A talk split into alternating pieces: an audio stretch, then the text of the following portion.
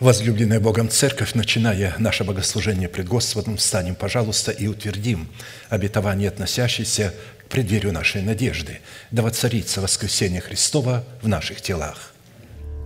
Склоним наши головы в молитве. Дорогой Небесный Отец, во имя Иисуса Христа – мы благодарны имени Твоему святому за вновь представленную привилегию быть на месте всем, которое очертила десница Твоя для поклонения святому имени Твоему.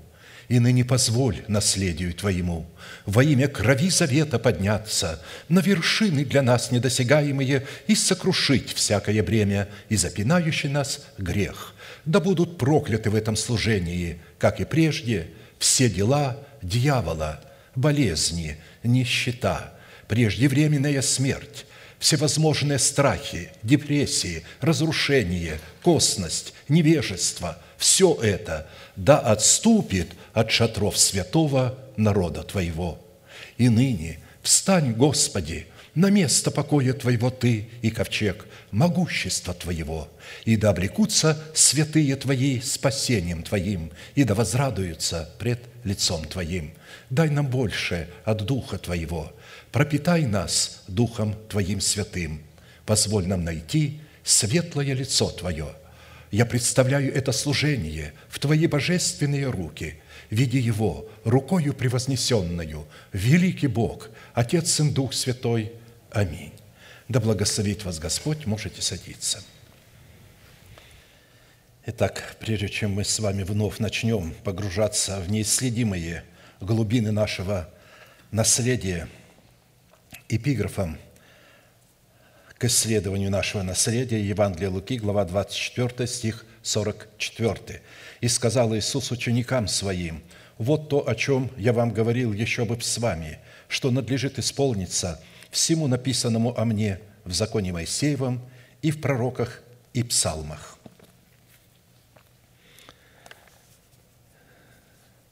Несмотря на то, что ад препятствовал, чтобы Слово Божие исполнялось, прошли тысячелетия, и все исполнялось в точности. Все библейские предсказания, пророчества о Христе были исполнены – и когда они исполнялись, то они исполнялись не только для Христа, но и для нас с вами, потому что Христос – глава Церкви. А посему, чтобы нам, как причастникам тела Христова, разделиться Христом, исполнение всего написанного о Нем в Писании, мы продолжим наше исследование в нашей соработе с истинной Слово Божие и со Святым Духом в том, что необходимо предпринять для того, чтобы отложить прежний образ жизни – чтобы облечься в новый образ жизни. Ефесянам 4, 22, 24. Отложить прежний образ жизни ветхого человека и сливающего в обольстительных похотях, и обновиться духом ума вашего, и облечься в нового человека, созданного по Богу в праведности и святости истины. Мы с вами отметили и еще раз отмечаем и будем утверждать, что это место Писания является предназначением и призванием для всякого святого человека, рожденного от семени Слова истины. И если человек, рожденный от Бога, не уразумеет своего призвания, он погибнет.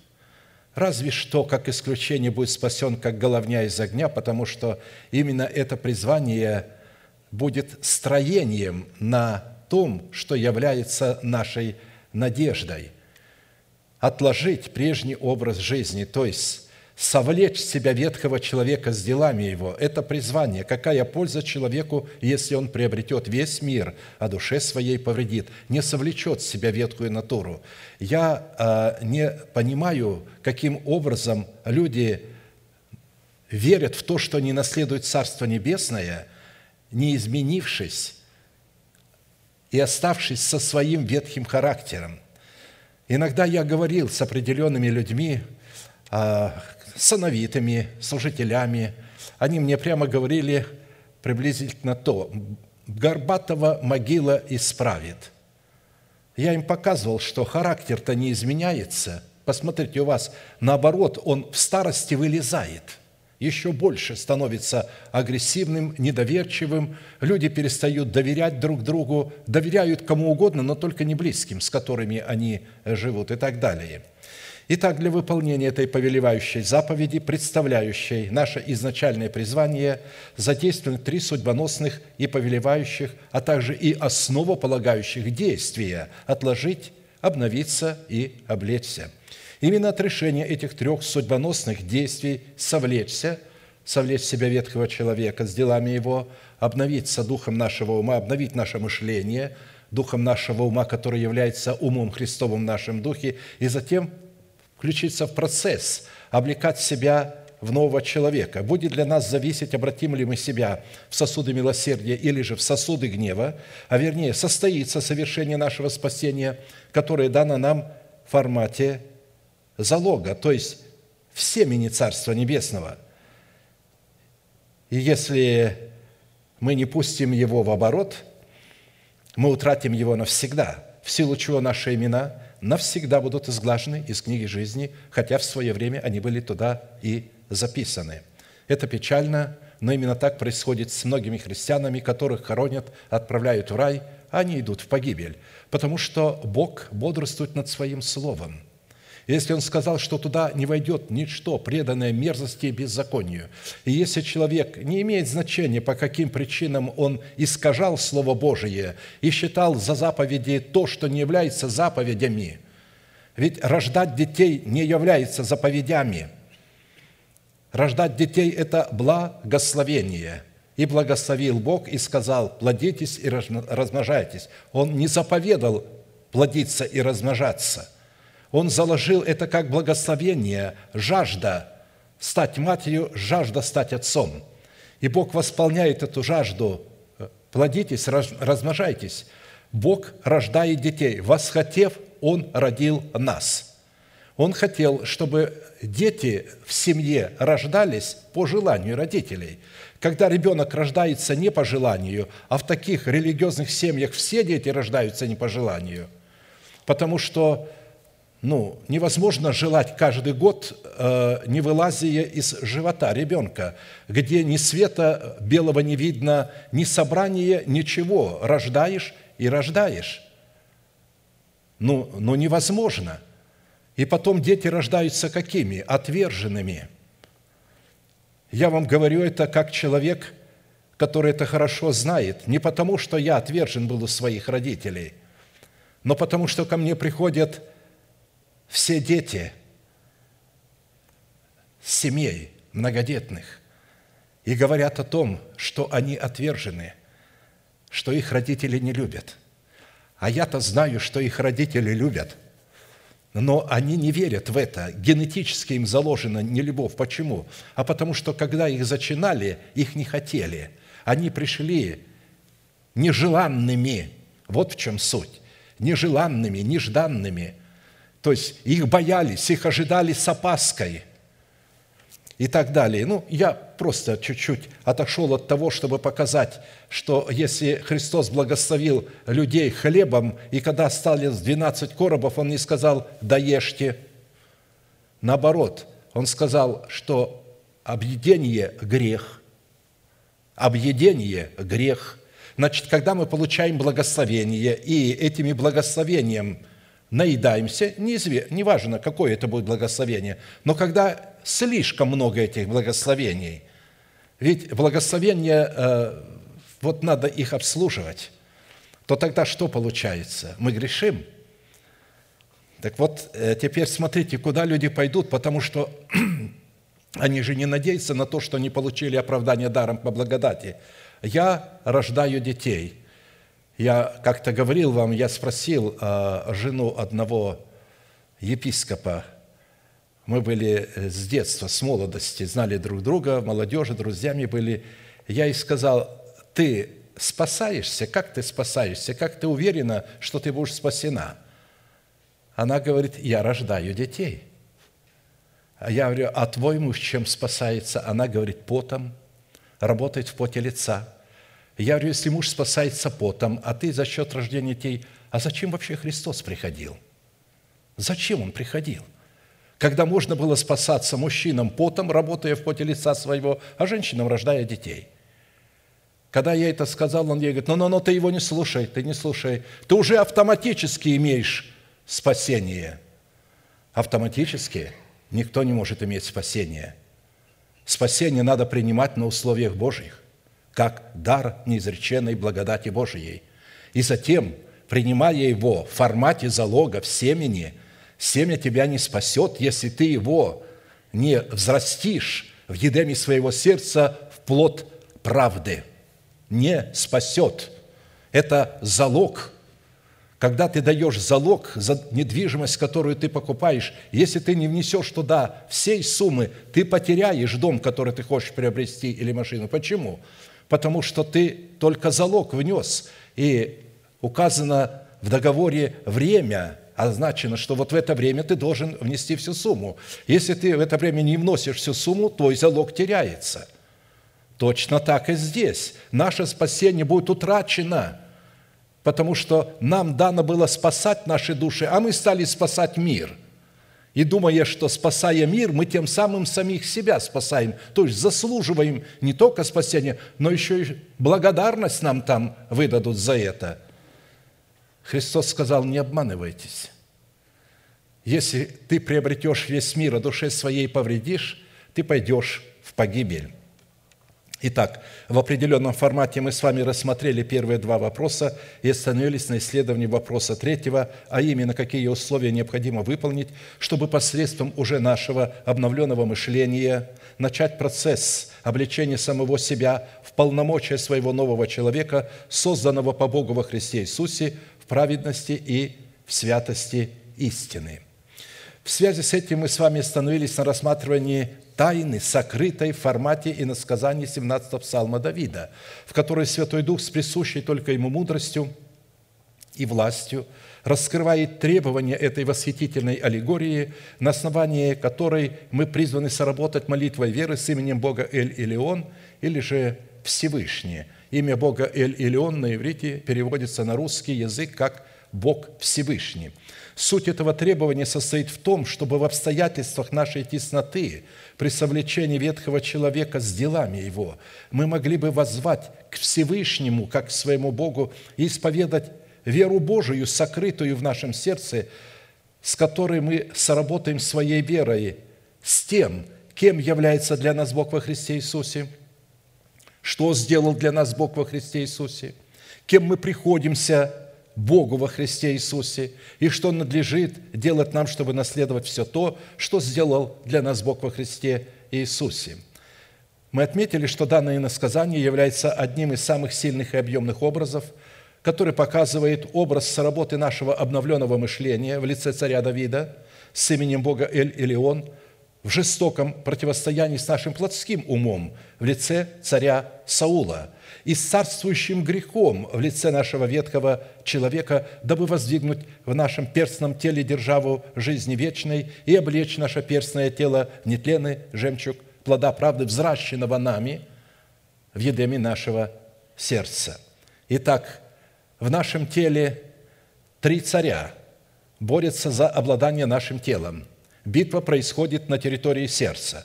Сердце человеческое – это поле битвы, за которое бьются три царя. Ветхое начало, то есть наш плотской ум, царствующий грех в лице ветхого человека и новый человек, который обладает умом Христовым. И, конечно же, те люди, которые начинают это понимать и вступают процесс совлечения ветхого человека – это самый тревожный момент, самое тяжелое время. Именно здесь человек начинает отчаянно кричать к Богу. Именно здесь он видит, что он ничего не может сделать с самим собою, что его похоть берет верх, она его душит, убивает, и он не способен с ней бороться, он раб. Но религиозный человек, душевный человек этого не осознает. Его похоть не душит его, она помогает ему служить Богу.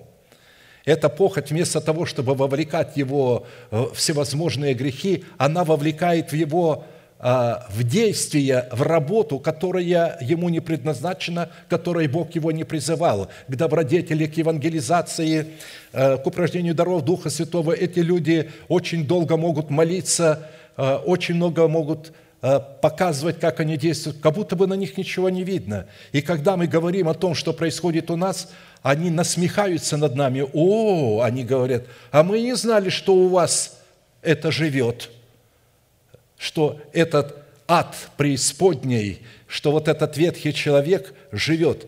У нас такого нет. Это, конечно, печально.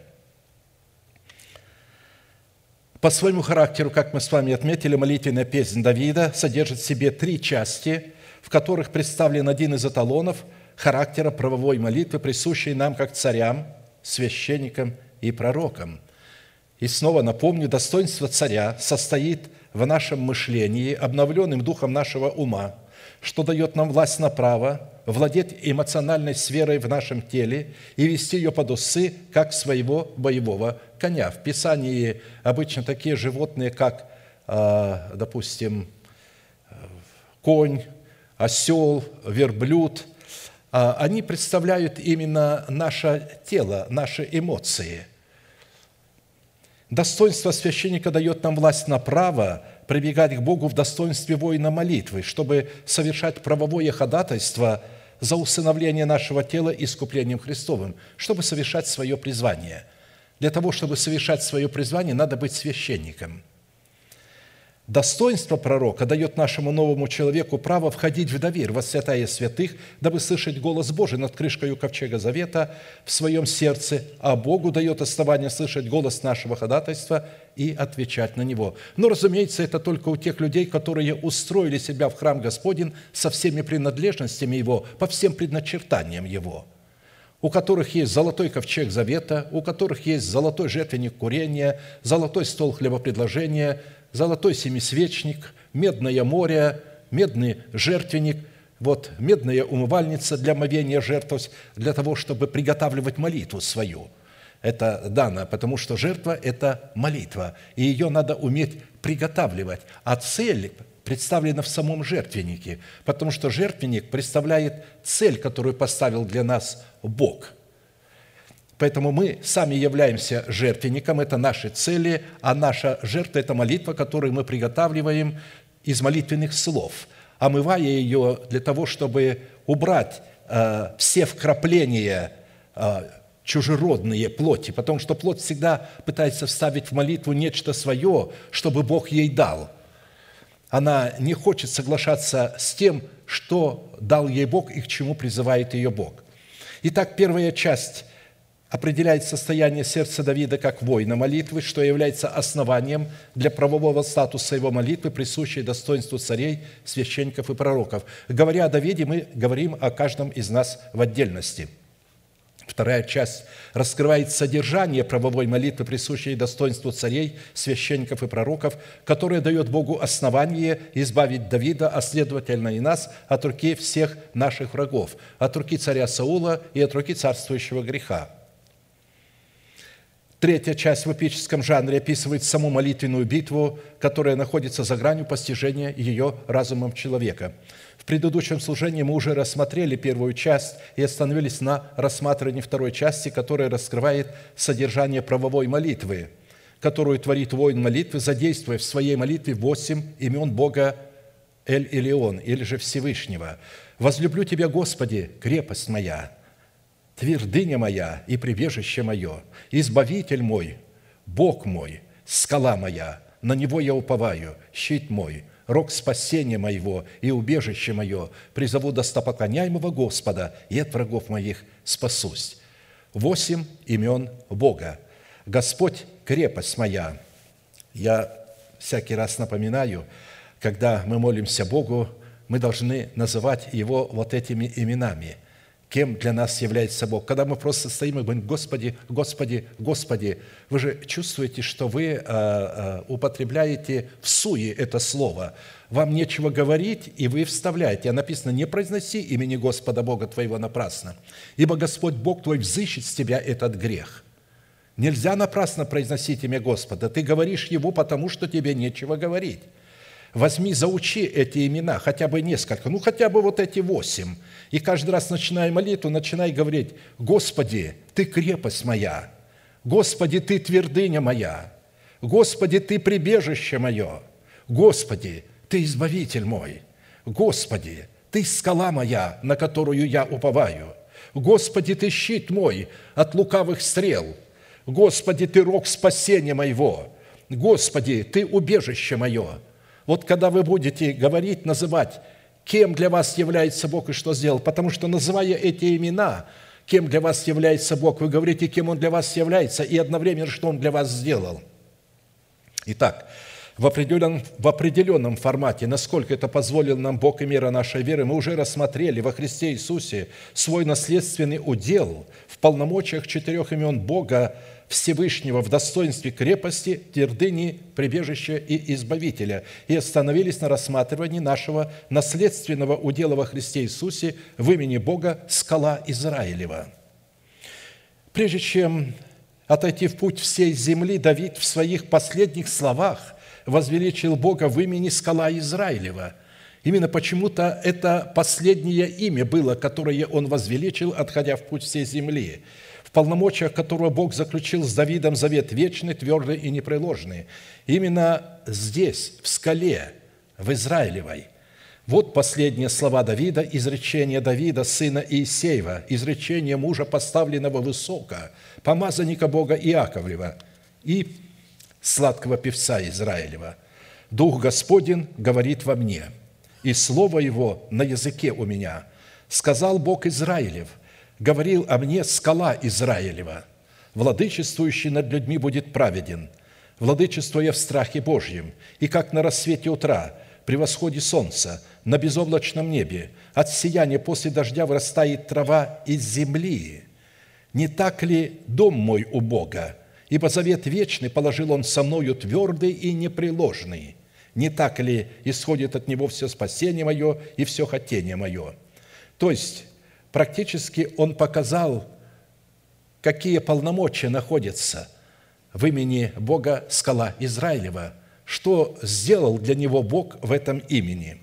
А посему имя Бога скала, обуславливающее природу Всевышнего и характер Его Слова, принадлежит исключительно только уделу воинов молитвы, то есть только царям, священникам и пророкам – и на иврите это имя содержит в себе такие неземные достоинства, как острие горного утеса, камень, каменная ограда, кров, тень, падающая от скалы, победоносный, бивень слона, слоновая кость, из которой мы призваны устроить престол для Святого Духа в своем сердце.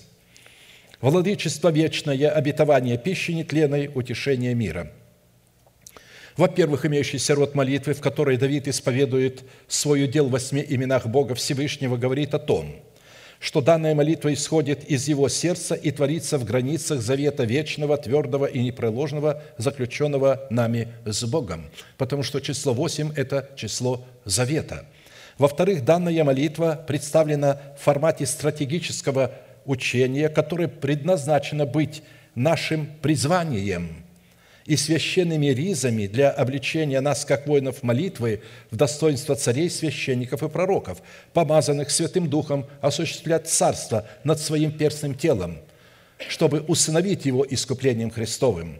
В-третьих, в данной молитве восемь имен Бога содержат в себе совокупность всех имеющихся имен Бога, которые находятся в удивительном равновесии по отношению друг к другу, так как растворены друг в друге и подтверждают истинность друг друга – Учитывая такой необходимый тендем или такой союз Бога и человека, связанного с обличением нашего тела в жемчуг нетления, для нас становится жизненно важным определить в каждой сфере нашего бытия как роль Бога, так и роль человека, чтобы не попутать берега. Так как всеобщей печали большинству верующих в силу их невежества – которая является результатом их собственной жестоковыйности, свойственно пытаться исполнять роль Бога к своей собственной погибели, так как, исполняя роль Бога, человек выдает себя за Бога. И чтобы отличить или отличать свою роль от роли Бога, мы пришли к необходимости рассмотреть четыре классических вопроса. Какими характеристиками и категориями определяется в Писании наш наследственный удел в имени Бога скала Израилева? Какое назначение в реализации нашего спасения, в основании которого лежит усыновление нашего тела искуплением Христовым, призван выполнять наш наследственный удел в имени Бога скала? Какую цену следует заплатить, дабы дать Богу основание быть нашей скалой – в реализации спасения своей души и своего тела, данного нам в семени Царства Небесного в формате залога.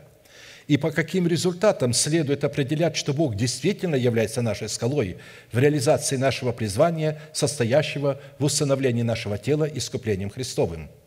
Только взрастив в едеме своего сердца древо жизни, в плоде кроткого языка, как написано, «Кроткий язык – древо жизни» притчи 5.4 – Видите, а, некоторые думают, что это будет там, в небесах они придут, и там будет древо жизни.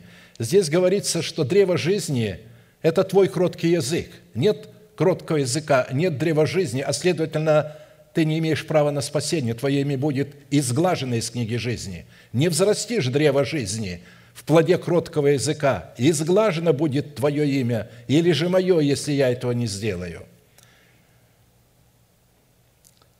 потому что человек становится, взрастив древо жизни, причастником доброй жены, благодаря которой в храме его тела воцаряется благодать Бога. Дабы как грех царствовал к смерти, так и благодать воцарилась через праведность к жизни вечной Христом Иисусом, Господом нашим. Римлянам 5:21.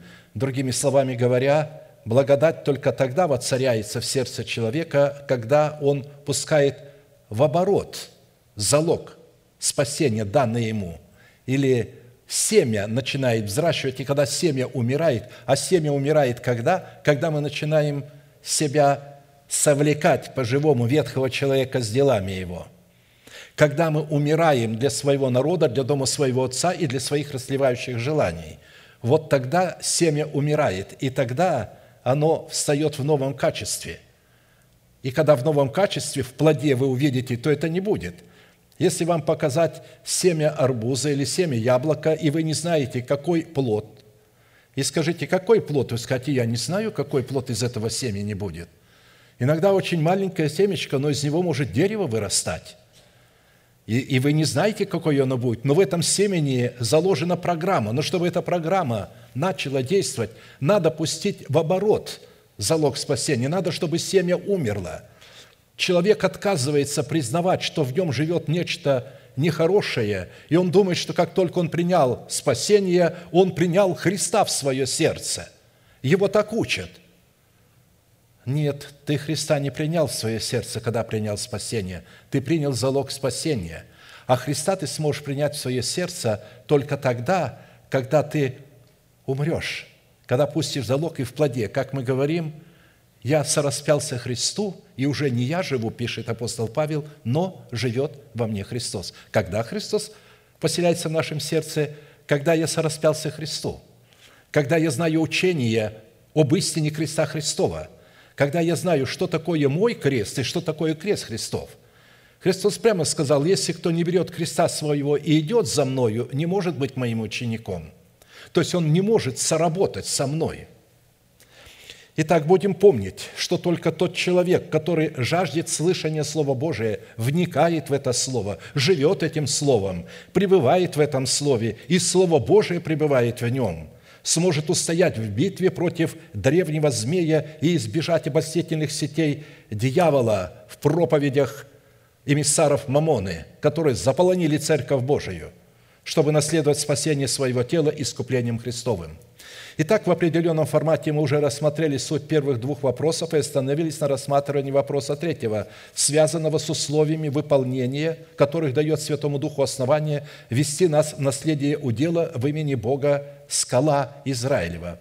Суть третьего вопроса состоит в том, какую цену необходимо заплатить или какие условия необходимо выполнить для того, чтобы дать Богу основание быть нашей скалой – так как четыре составляющие цены, дающие Богу основание быть нашей скалой, уже были предметом нашего исследования, сразу обратимся к исследованию пятой составляющей, которая состоит в нашем послушании по велению Бога устроить Господу жертвенник на вершине скалы в Офре Авиезеровой. То есть, для того, чтобы иметь полномочия Бога, соработать с ними, со скалой Израилевой, надо устроить жертвенник на вершине скалы в Офре Авиезеровой – и для этой цели прежде необходимо разрушить жертвенник Валу, устроенный нашими отцами на вершине скалы в Офре Авиезеровой. Сыны Израилевы стали опять делать злое пред очами Господа, и предал их Господь руки маденитян на семь лет. Тяжела была рука маденитян над Израилем, и сыны Израилевы сделали себе от маденитян ущелья в горах и пещерах и укрепления – когда посеет Израиль, придут маденитяне и амаликитяне, и жители Востока, и ходят у них, и стоят у них шатрами, и истребляют произведение земли до самой Газы, и не оставляют для пропитания Израилю ни овцы, ни вала, ни осла. И они приходили со скотом своим, и с шатрами своими приходили в таком множестве, как саранча – им и верблюдам их, их не было числа, и ходили по земле Израилевой, чтобы опустошать ее. И весьма обнищал Израиль от маденитян, и возопили сыны Израилевы Господу.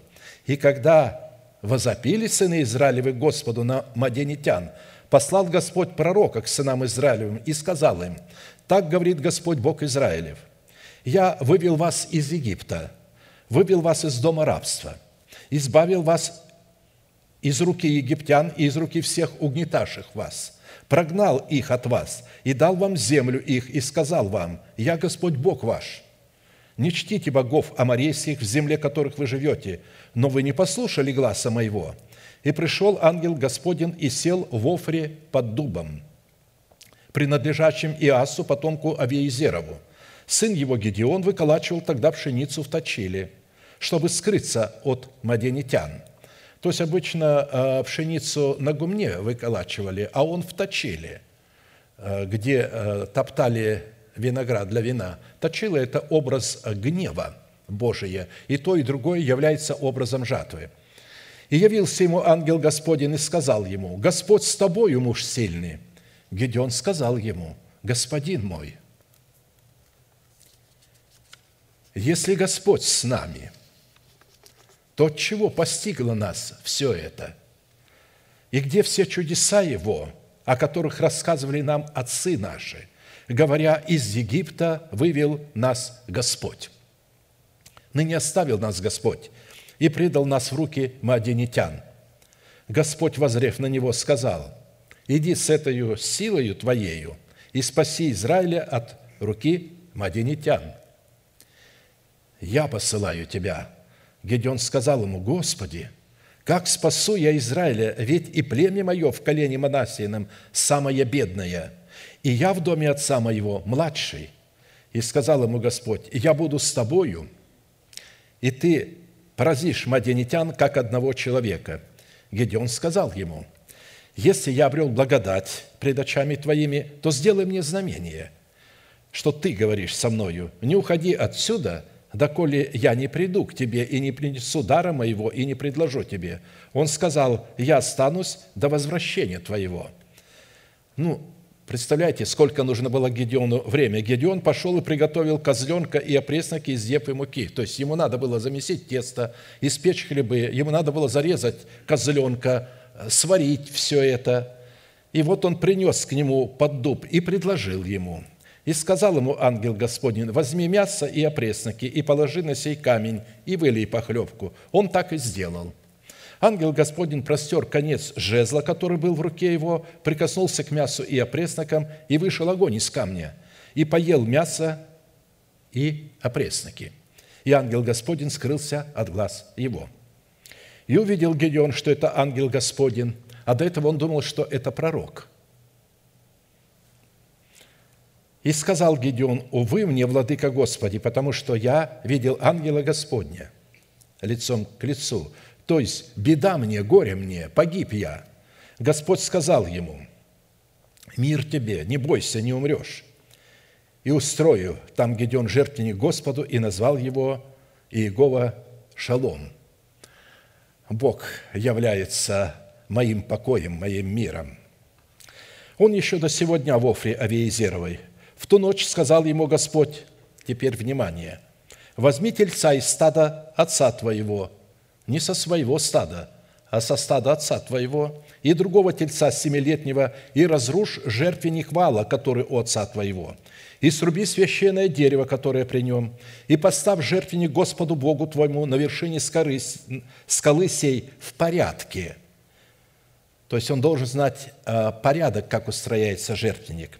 «И возьми второго тельца и принеси во все сожжения на дровах дерева, которое срубишь». Гедеон взял десять человек из рабов своих и сделал, как говорил ему Господь. Но как сделать это днем, он боялся домашних отца своего и жителей города, то сделал ночью. Поутру встали жители города, и вот жертвенник валов разрушен, и дерево при нем срублено, и второй телец вознесен во все сожжения на новоустроенном жертвеннике. И говорили друг другу, кто это сделал? Искали, расспрашивали, и, наконец, сказали, Гедеон, сын Иасов, сделал это – и сказали жители города Иасу, выведи сына твоего. Он должен умереть за то, что разрушил жертвенник Вала и срубил дерево, которое было при нем. Внимание, что говорит отец. Иас сказал всем приступившим к нему, «Вам ли вступаться за Вала, вам ли защищать его? Кто вступится за него, тот будет предан смерти в это же утро.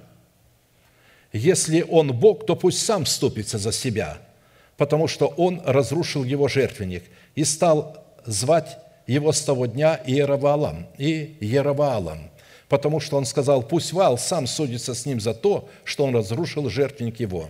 Между тем все мадянитяне и амаликитяне и жители Востока собрались вместе, перешли реку и стали станом в долине Израильской. И Дух Господень объял Гедеона – он вострубил трубою, и создано было племя Авиезерова идти за ним. И послал послов по всему колену Манасиину, и оно вызвалось идти за ним. Также послал послов Кассиру, Завулону и Нефалиму, и сии пришли навстречу. И сказал Гедеон Богу, «Если ты спасешь Израиля рукой моею, как говорил ты, то вот я расстелю здесь на гумне стриженную шерсть. Если роса будет только на шерсти – а на всей земле сухо, то буду знать, что спасешь рукой моею Израиля, как говорил ты». Так и сделалось. На другой день, встав рано, он стал выжимать шерсть и выжал из шерсти росы целую чашу воды. И сказал Гедеон Богу, «Не прогневайся на меня, если еще раз скажу и еще только однажды сделаю испытание над шерстью». Он не говорит, «Я буду испытывать тебя». Я хочу шерсть испытать. Имейте это в виду. «Сделаю испытание над шерстью. Пусть будет сухо на одной только шерсти, а на всей земле пусть будет роса. Бог так и сделал в ту ночь. Только на шерсти было сухо, а на всей земле была роса». Судей 1.40. Мы будем рассматривать данное событие внутри своей сущности или же в недрах нашего сердца и в сущности Сиона в достоинстве избранного Богом остатка – во-первых, следует обратить внимание на тактику мадинитян, амаликитян и жителей Востока, в руки которых Бог предал Израиля за поклонение Валу, что являлось злом в очах Бога. Интересно, да? Они никого не убивали, они никого не брали в плен, они приходили в землю Израилеву только во время жатвы и ходили среди них, и стояли у них шатрами, и истребляли произведения земли до самой Газы – и не оставляли им для пропитания ни овцы, ни вола, ни осла. Это единственный случай, когда столько много людей приходило и не воевали, не брали себе в рабы их, никого не убивали, а просто приходили как на пикник.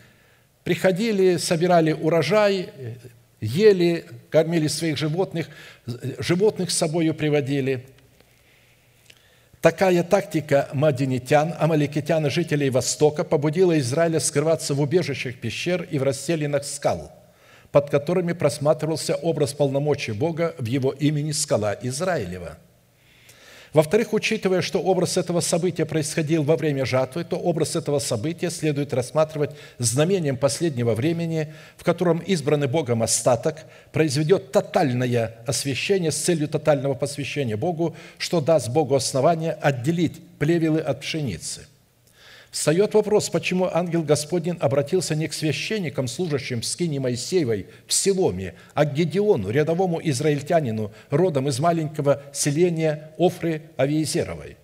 Ответ состоит в том, чтобы Богу найти основание для помилования кающихся израильтян, ведь они возвали к Богу. Они стали каяться, они стали кричать к Богу. И Бог воздвигает им не кого-то из священников, рядового израильтянина из малоизвестного племени. Почему это Бог сделал? Ему необходим был такой человек, который мог бы встать в проломе за землю Израилеву. И таким человеком оказался не кто-либо из священников, а Гедеон, живущий в Офре Авиезеровой, который назывался по имени его родоначальника, откуда происходил Иас, отец Гедеона – то есть Офра Вейзерова называлась по имени родоначальника Гедеона. То есть Авейзер – это был патриарх, праотец а, Гедеона. «Искал я у них человека, который поставил бы стену и стал предо мною в проломе за сею землю, чтобы я не погубил ее, но не нашел. И так и залью на них негодование мое, огнем ярости моей истреблю их. Поведение их обращу им на голову, говорит Господь Бог». Иезекииля 22, 30, 31.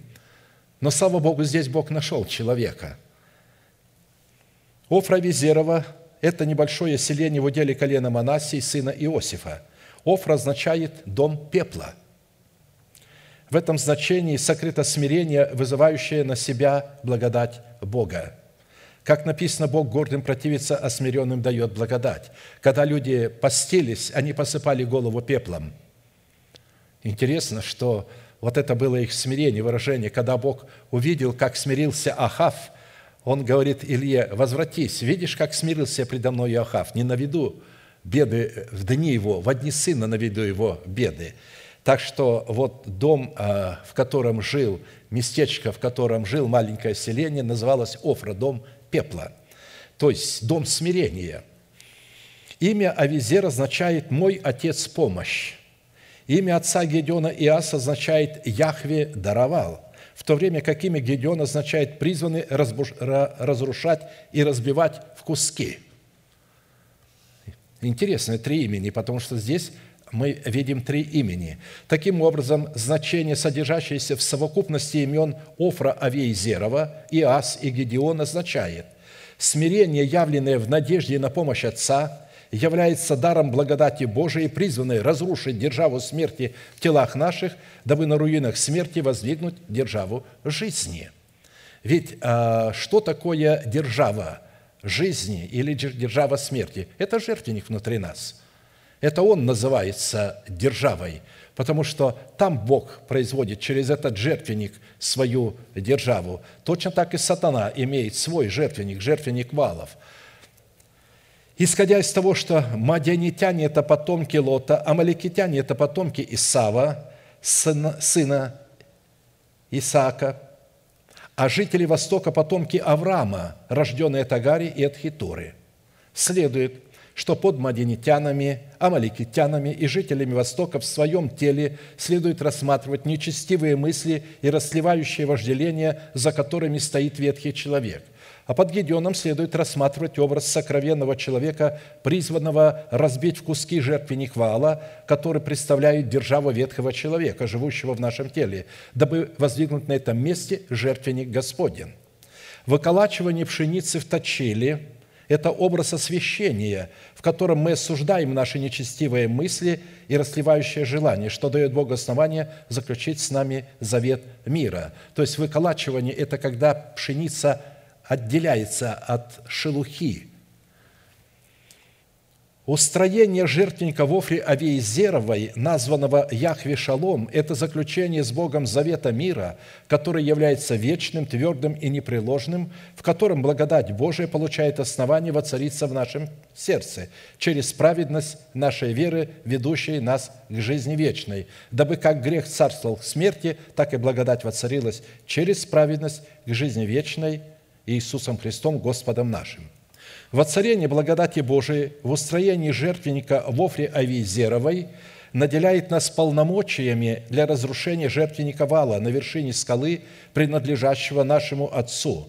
Это образ разрушения и осуждения упования на богатство тленное.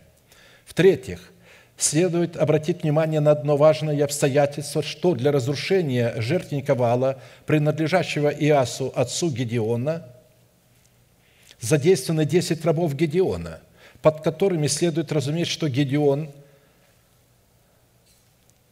не находился под рабством закона, а закон находился под рабством Гедеона. Потому что Гедеон – это образ плода, взращенного его отцом Иасом. Ведь Гедеон является плодом своего отца. Плод же Духа – любовь, радость, мир, долготерпение, благость, милосердие, вера, кротость, воздержание. На таковых нет закона. Галатам 5, 22, 23. Видите, 10 рабов, они у него рабы, 10. Не он раб закона, не он находится под стражей закона, они под его стражей находятся. Мы находились под стражей закона, пока не пришло обетование веры, пишет апостол. Я прочитаю это место Писания. Фраза «на таковых нет закона» означает, что плод Духа освобождает нас из-под стражи закона. Как написано, а до пришествия веры мы заключены были под стражей закона до того времени, как надлежало открыться вере. Итак, закон был для нас где-то водителем ко Христу, дабы нам оправдаться верою. По пришествии же веры мы уже не под руководством где-то водителя, мы уже не под руководством закона – он уже не является нашим господином, а мы его господа. Ибо все вы, сыны Божии, по вере во Христа Иисуса, все вы, во Христа крестившиеся, когда говорится «все вы», это значит все, мужчины, женщины, дети, все вы – во Христа крестившийся, нет уже иудея, ни язычника, нет раба, ни свободного, нет мужского пола, ни женского, ибо все в одно во Христе Иисусе. Если же вы Христовы, то вы семя Авраамова и по обетованию наследники». Всякий раз, когда в Писании речь идет о сыновьях, или когда Писание обращается «братья», а, то под словом «братья» имеется в виду и сестры всегда, и дети, и, и, и все – потому что во Христе Иисусе под братьями или же под сынами, разумеется, способность исповедовать веру сердца, семя. Исповедание семени а, – это а, как раз функция мужа, а принятие семени – это функция жены. Каждый из нас должен иметь эти две функции. Он должен уметь принимать семя Слова Божие, а потом взращивать его и исповедовать его, чтобы оно стало плодом. И таким образом эти две функции – должны быть у нас в духе. Во Христе Иисусе нет мужского пола и женского. В-четвертых, следует обратить внимание, что для жертвы все сожжения на жертвеннике Господнем, устроенным Гедеоном, на вершине скалы, взяты два тельца, принадлежащие не Гедеону, а Иасу, отцу Гедеона, что указывает на тот фактор, что Иас в лице нашего нового человека – путем взращивания плода правды в образе рожденного им Гедеона, более и более делать твердым свое звание и избрание, что открывает ему свободный вход в вечное Царство Господа нашего и Спасителя Иисуса Христа. Посмотрите, что он сказал, когда они сказали, выведи сына твоего, мы убьем его. Он сказал, попробуйте. Первый, кто поднимет руку на моего сына, будет тут же убит. Я убью его. Посему, братья, более и более старайтесь сделать твердым ваше звание и избрание. Так поступая, никогда не приткнетесь, ибо так откроется вам свободный вход в вечное Царство Господа нашего и Спасителя Иисуса Христа. Устроение Гедеоном жертвенника Господня на вершине скалы и принесение в жертву двух тельцов, принадлежащих его отцу Иасу, это образ плода правды в нашем уповании на богатство нетленное – Упование на богатство нетленное, выраженное в устроении самого себя в жертвенник Господень на вершине скалы, дает Богу основание обратить свою руку против наших притеснителей. Поутру же, когда жители города в лице поклонников валов встали, и вот жертвенник валов разрушен, и дерево при нем срублено, и второй телец вознесен во всесожжение на новоустроенном жертвеннике, и говорили друг другу, кто это сделал. И так спрашивали расспрашивали и сказали, Гедеон, сын Иасов, сделал это. И сказали жители города Иасу, выведи сына твоего, плод чрева твоего, плод взращенный тобою.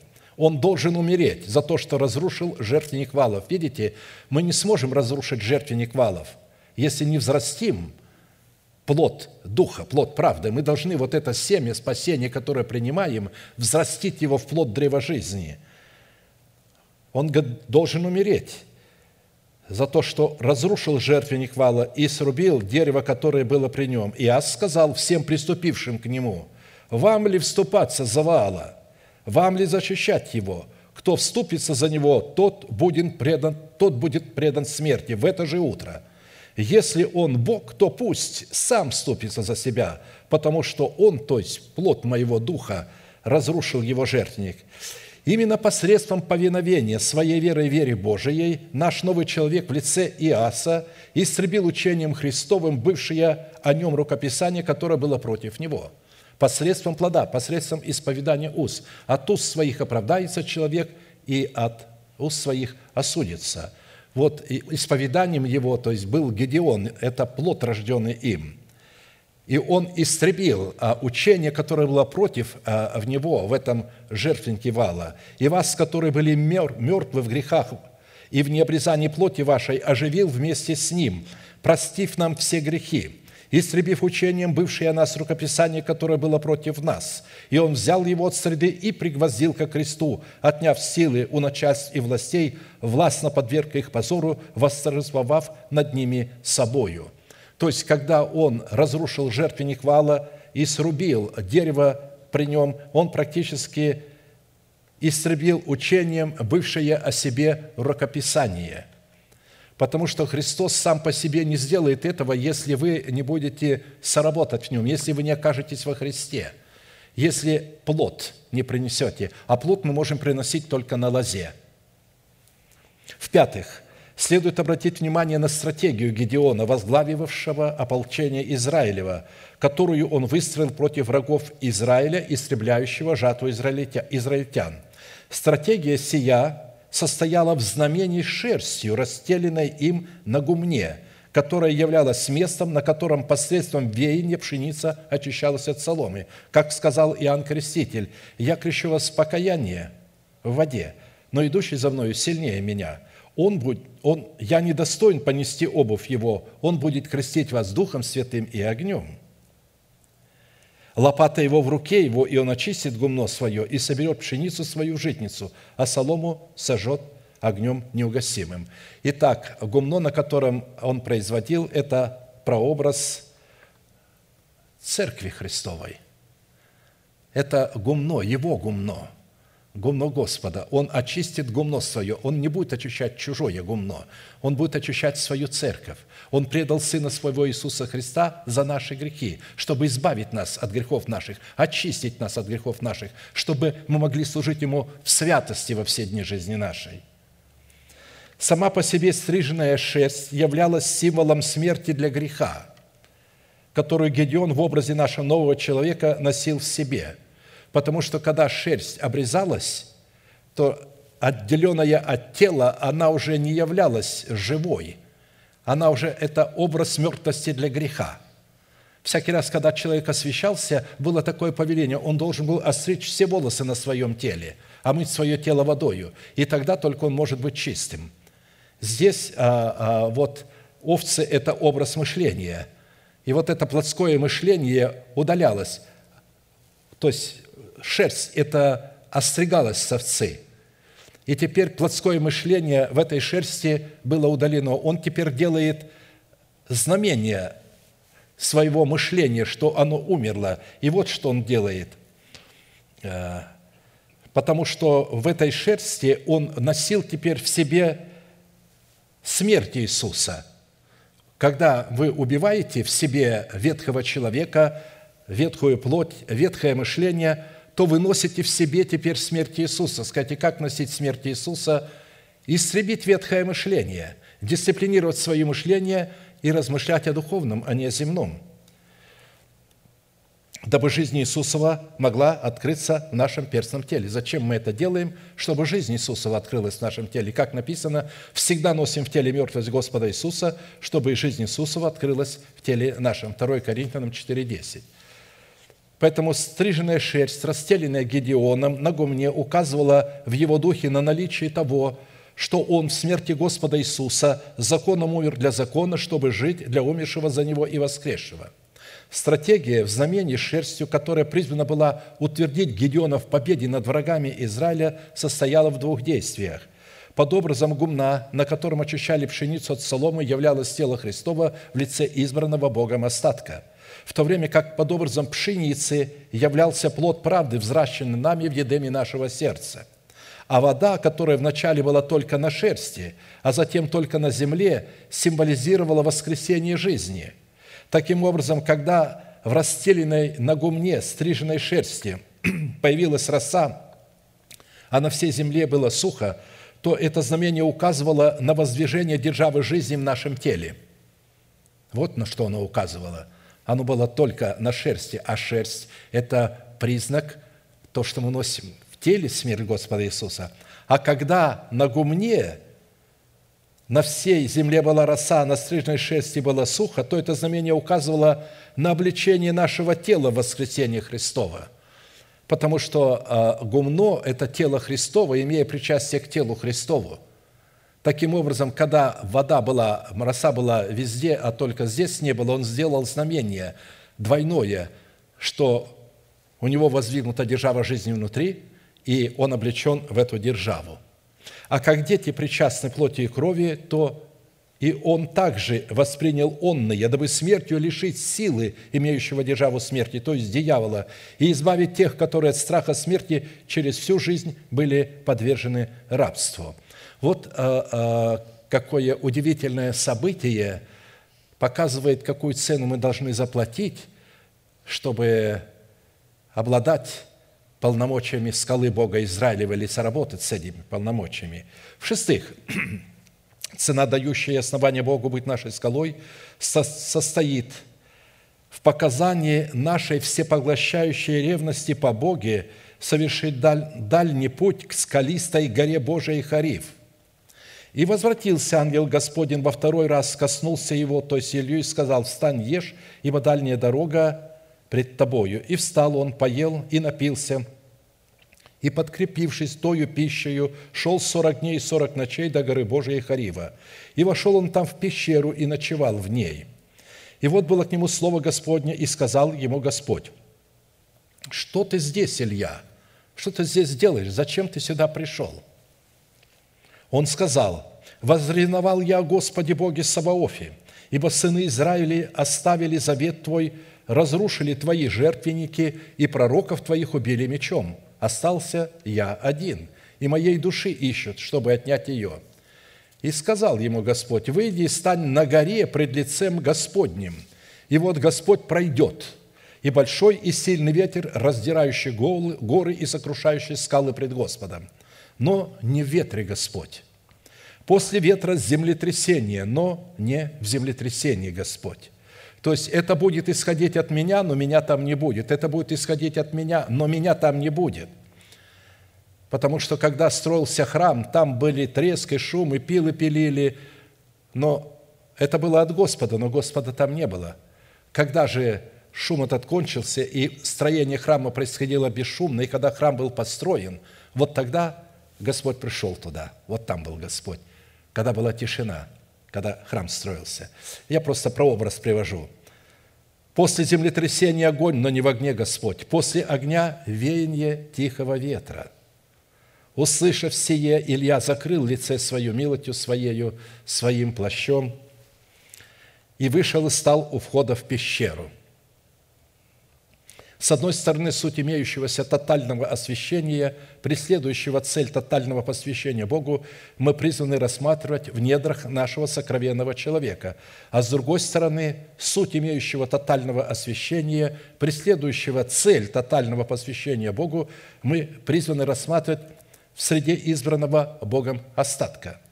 Если мы будем рассматривать данное событие вне пределов своего сердца и вне пределов святилища в лице поклонников Бога, у нас не будет никакой возможности совершить формат имеющегося освящения, призванного стать ценой, дающей нам власть на право войти в наследие удела в имени Бога, скала Израилева. В данном событии цена, заплаченная за власть на право наследовать свой наследственный удел в имени Бога, скала Израилева, состоит в нашей ревности по Боге – выраженной в совершении тотального освящения, преследующего цель тотального посвящения Богу, представленной в четырех последовательных составляющих. Первая составляющая цены в данном событии нашего тотального освящения, дающая нам власть на право наследовать свой наследственный удел в имени Бога скала Израилева, состоит в вынесении приговора суда царю израильскому Ахаву – что в сие годы не будет ни росы, ни дождя, разве только по нашему слову. И сказал Илья Фисфетянин и жителей Галатских Ахаву, «Жив Господь Бог Израилев, перед которым я стою. В сие годы не будет ни росы, ни дождя, разве только по моему слову». И было к нему слово Господне, «Поди отсюда и обратись на восток, и скройся у потока Харафа, что против Иордана. Из этого потока ты будешь пить, а вороном я повелел кормить тебя там». И пошел он и сделал по слову Господню, пошел и остался у потока Харафа, что против Иордана. И вороны приносили ему хлеб и мясо по утру, и хлеб и мясо по вечеру, а из потока он пил. Прозвище пророка Ильи Фесвитянин происходило от названия города Фесфа, находящегося на восточном берегу Иордана, в котором родился и в котором жил Илья – а так как мы будем рассматривать это событие в первую очередь в нашем сердце, то под образом Ильи в данном событии мы будем рассматривать нашего сокровенного человека, пришедшего мужа, мужа совершенного в меру полного возраста Христова. Мера полного возраста Христова состоит в нашей ревности, которая призвана достигнуть до такой степени – что мы готовы будем совершить тотальное освящение с целью тотального посвящения Богу, дабы бросить вызов разумной сфере своей души в лице царя Ахава и расливающим вожделением своей души в лице Иезавели, жены Ахава. Практически голод, длящийся три года и шесть месяцев, призван был смирить разумные возможности нашей души в лице Ахава погружением их в смерть Господа Иисуса Христа – чтобы избавить нас от зависимости расливающих вожделений в лице Иезавели. Ахав будет спасен. Бог сказал Илье, возвратись, скажи, я не наведу беды в его дни, в одни сына на его беды. Видишь, как он смирился предо мною. А жена Ахава будет брошена сверху во дворце на землю, и псы будут есть ее – и когда придут туда, посмотрят, там останутся только голова и кисти рук. Псы все съедят. Как Бог сказал через пророка за то, что вот Изавель по приказу ее убивали пророков Господних, а, псы будут есть и пить кровь ее за то, что по ее приказу убили Навуфея, и Ахав вошел в это наследие. Ну, то есть это прообраз. Но я хочу обратиться сюда, вот в это событие – Неужели вы не знаете, что все вы, крестившиеся во Христа Иисуса, в смерть Его крестились? Итак, мы погреблись с Ним крещением в смерть, дабы как Христос воскрес из мертвых славою Отца, так и нам ходить в обновленной жизни. Ибо если мы соединены с Ним подобием смерти Его, то должны быть соединены и подобием воскресения, зная то, что ветхий наш человек распят с Ним – чтобы упразднено было тело греховное, дабы нам не быть уже рабами греху, ибо умерший освободился от греха. А по всему образом царя израильского Ахава в данном событии является разумная сфера нашей души, над которой господствует расливающая похоти плоти в образе его жены Изавели. И разум обслуживает эти похоти. Разве не, не знаете, братья, ибо говорю знающим закон, что закон имеет власть над человеком, пока он жив – замужняя женщина привязана законом к живому мужу. А если умрет муж, она освобождается от закона замужества. Посему, если при живом муже выйдет за другого, называется прелюбодейцею. Если же умрет муж, она свободна от закона и не будет прелюбодейцею, выйдя за другого мужа. так и вы, братья мои, умерли для закона телом Христовым, чтобы принадлежать другому, воскресшему из мертвых, да приносим плод Богу». То есть, здесь показывается, каким образом э, наш разум душевный должен умереть, чтобы выйти замуж за другого, чтобы подчиниться нашему духу возрожденному. Имя Илья означает «мой Бог Яхве». Имя Ахав означает «весь в своего отца». Имя Иезавель означает «невыносимое». Интересное значение имен. И если разумную сферу души в лице царя Ахава необходимо было спасти и сохранить, то расливающее вожделение души, за которыми стоит наш ветхий человек, необходимо было уничтожить.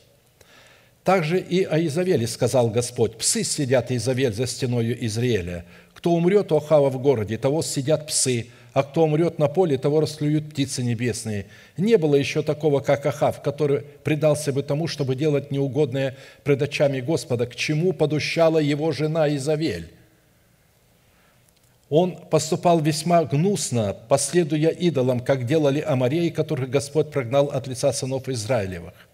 Выслушав все слова сии, Ахав разодрал одежды свои и возложил на тело свое вретище, и постился и спал во вретище, и ходил печально. Офра, дом пепла. И было слово Господне к Ильифе Светянину, и сказал Господь, «Видишь, как смирился предо мною Ахав? За то, что он смирился предо мною, я не наведу бед в его дни. В дни сына его наведу беды на дом его». Итак, вопрос. Какую же цель в данной составляющей освящения преследовал Бог в наших сердцах под голодом, длящимся три года и шесть месяцев. Во-первых, под годом, длящимся три года и шесть месяцев, в данной составляющей освящения представлен начальный отрезок седьмины Даниила, или же отрезок ночи, в которой десять дев, представляющих образ Царства Небесного, задремали и уснули – и утвердит завет для многих одна седьмина, а в половине седьмины прекратится жертва и приношение, и на крыле святилища будет мерзость и запустение, и окончательная предопределенная гибель постигнет опустошителя». То есть, когда закончились три года и шесть месяцев, пророки Вала, а, а, значит, были лично Ильей убиты. Он отрубил им головы у потока Кедрона – во-вторых, под голодом, длящимся три года и шесть месяцев, в данной составляющей нашего освящения следует иметь не голод хлеба и не жажду воды, а жажду слышания слов Господних.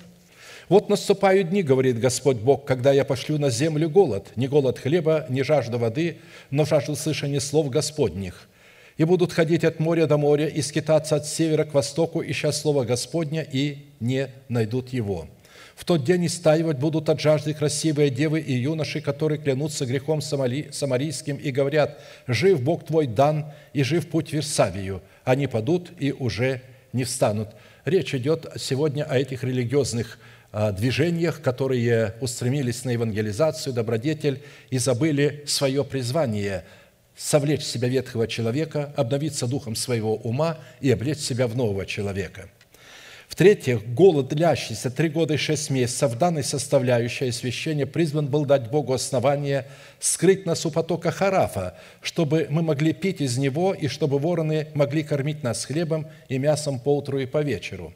Хараф – это приток Иордана, впадающий в него в 12 километров юго-восточнее Бевсана, завоеванного у филистимлян Давидом – Название города состоит из сочетания двух слов. Бев – это город, а Сан – это достоинство или сановитость. А посему название города Бев-Сан означает «город достоинства». Иордан со всеми своими притоками является прообразом смерти Иисуса Христа, погружаясь в которую посредством крещения мы умираем для своего народа, для дома нашего Отца и для расливающих желаний души, при условии, что мы будем научены через наставление вере как умирать, что даст нам возможность разделить со Христом Его воскресение. Сам же по себе ворон, кормящий Илью потока Харафа, это чистая птица, потому что Бог ничего не творил нечистого. Чистая для Бога, чистая для царей, священников и пророков, но нечистая для всех других. Поэтому для человека, обладающего достоинством царя, священника и пророка, ворон являлся птицей А для человека, не обладающего достоинством царя, священника и пророка, ворон являлся нечистой птицей.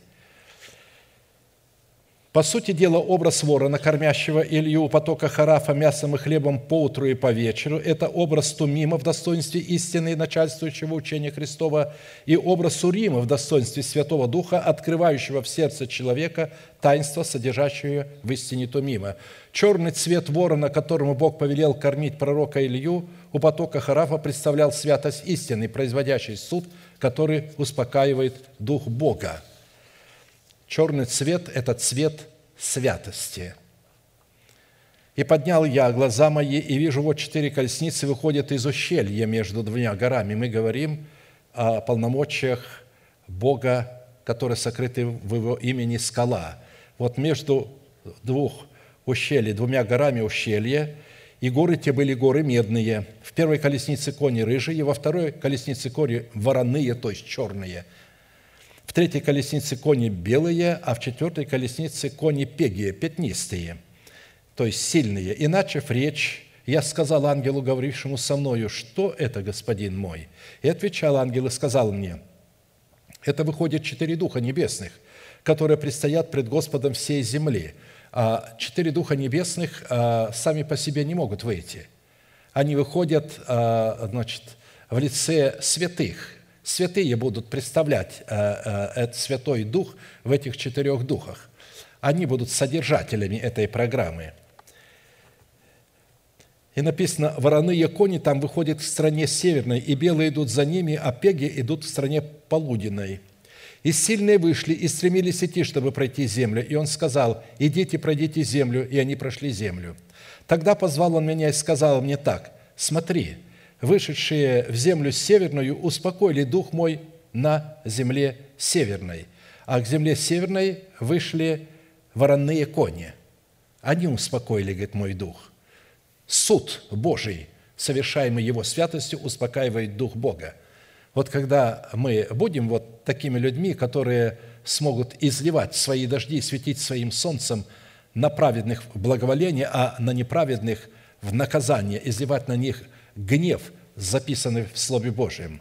Четыре духа небесных в сердце человека, представлены в четырех колесницах, запряженными конями разных мастей, призванных Богом пройти землю или же совершить тотальное освящение духа, души и тела – это сочетание образа начальствующего учения Христова и Святого Духа, открывающего истину в сердце. Вороные кони, вышедшие в землю северную, представляют в нашем сердце святость Господню. В действии учения о крещениях – которых мы в смерти Господа Иисуса умираем для своего народа, для дома своего Отца и для расливающих вожделений своей души. И тем самым успокаиваем Дух Господень.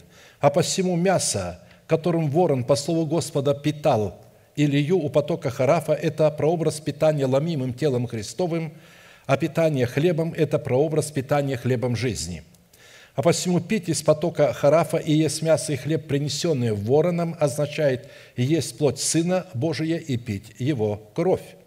Иисус же сказал им, истинно, истинно говорю вам, если не будете есть плоти Сына Человеческого и пить крови Его, то не будете иметь в себе жизни. Едущий мою плоть и пьющий мою кровь имеет жизнь вечную, и я воскрешу его в последний день. Ибо плоть моя истинная есть пища, и кровь моя истинная есть питье. Ядущий мою плоть и пьющий мою кровь пребывает во мне, и я в нем. Как послал меня живой Отец, и я живу Отцом, так и ядущий меня жить будет мною. Сей-то есть хлеб, шедший с небес, не так, как отцы ваши ели манну и умерли. Ядущий хлеб сей жить будет вовек». Когда Бог разделил птиц, животных, зверей и рыб на чистых и нечистых, Он хотел в этом разделении показать человеку свою святыню – которую мог есть только тот человек, который принадлежал к роду Аарона и мог питаться от хлебов предложения. Например, насадив в Едеме различные дерева, приносящие плод, Бог заповедал человеку не есть плода от древа познания добра и зла, говоря, от всякого дерева в саду ты будешь есть, а от дерева познания добра и зла не ешь от него, ибо в день, в который ты вкусишь от него, смертью умрешь. Учитывая душевность Адама и Евы, Этой заповедью Бог хотел показать им свою святыню, которую необходимо было чтить тем, чтобы не есть от дерева познания добра и зла. Соблюдение этой заповеди открывало человеку возможность есть от дерева жизни. И если бы первый человек вначале вкусил бы плод от дерева жизни, а для этого необходимо было, чтобы его душевное естество прекратило бы свое существование и перешло бы в естество духовное, что дало бы Богу основание разделить с таким человеком свою святыню, которая являлась его пищей, как он сделал это с родом Аарона, который питался десятинами народа и ел хлебы предложения, которые являлись пищей Бога и святыней Бога – Заповедь о десятинах исполнялась Авраамом, Исаком и Иаковым, и затем обнаружила себя в законе Моисеевом в заповедях о десятинах и приношениях, которые всегда являлись святыней Господней.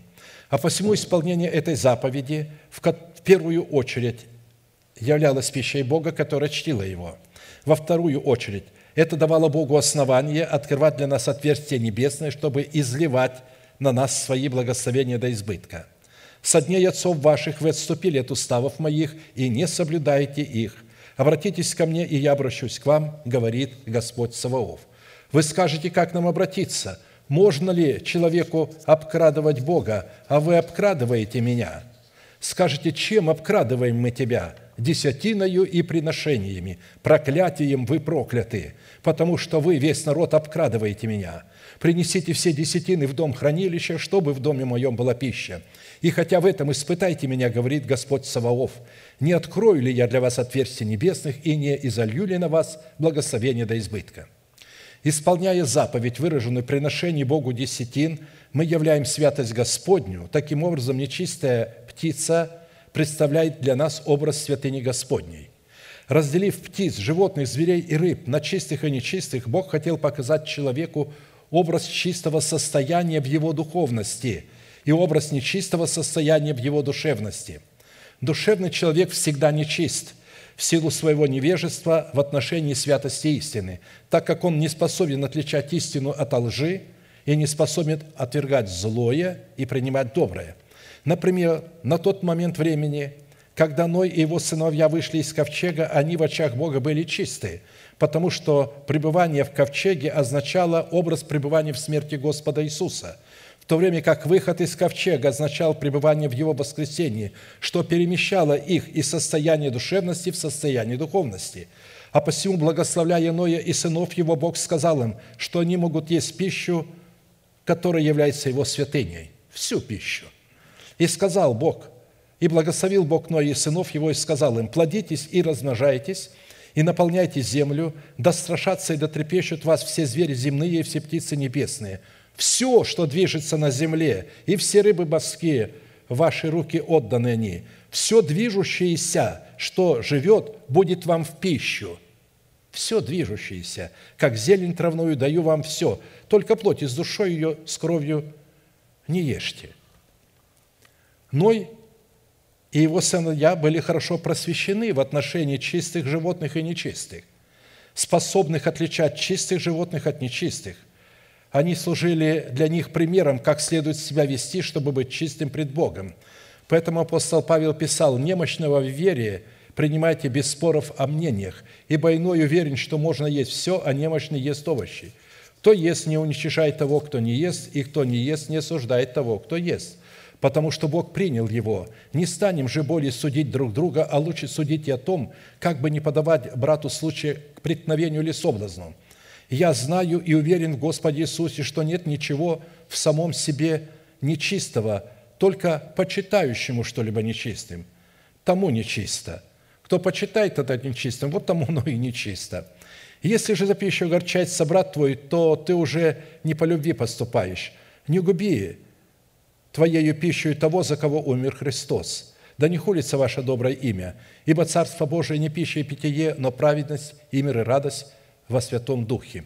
Итак, давая определение поведению народа израильского, который был нечист в силу своей душевности и полагался на то, что знает Бога, в то время как не знал Его, апостол Павел писал, «Для чистых все чисто, а для оскверненных и неверных нет ничего чистого, но осквернены и ум их, и совесть. Они говорят, что знают Бога, а делами отрекаются, будучи гнусны и непокорны и не способны никакому доброму делу. Аминь. Склоним наши колено, кому невозможно наши головы, будем молиться, благодарить Бога за то слово, которое мы могли иметь сегодня, чтобы наследовать удел имени Скала Израилева. И да благословит нас Господь в этой молитве. Небесный Отец, во имя Иисуса Христа, я благодарю Тебя вместе со святым народом за то слово, которое Ты сегодня даровал нам и показал нам в образах свои обетования, наше наследие, нашу будущую надежду. Ты показал, что нам необходимо сделать, какие условия необходимо выполнить, чтобы совлечь себя ветхого человека с делами его, и чтобы обновить мышление свое духом своего ума, и чтобы облечь свое тело в жемчуг нетления. Да будут благословены дети Твои, и да уразумеют они Слово сие, да размышляют в самих себе, и да растворят его верою в сердце через размышление на тех собраниях, которые не будут проводить по домам. И да будешь ты благословен для них, и они да будут благословением для тебя. Благодарим Тебя за эту славу, что мы можем наступать на всякую вражью силу, на всякий страх, который преследует нас – на всякую болезнь, на всякий грех и на всякую зависимость. Да будут они прокляты пред лицом Твоим, и да наступим мы на выю врага нашего, и да прославится величие Твое в нас и через нас, великий Бог, Отец, Сын, Дух Святой. Аминь. Отче наш, сущий на небесах, да святится имя Твое, да приидет Царствие Твое, да будет воля Твоя и на земле, как и на небе. Хлеб наш насущный подавай нам на каждый день, и прости нам долги наши, как и мы прощаем должникам нашим. И не введи нас во искушение, но избав нас от лукавого, ибо Твое есть царство, и сила, и слава во веки. Аминь. А теперь провозгласим наш неизменный манифест – могущему же соблюсти нас от падения и поставить пред славою Своею непорочными в радости, единому, премудрому Богу, Спасителю нашему, через Иисуса Христа, Господа нашего, слава и величие, сила и власть, прежде всех веков, ныне и во все веки. Аминь.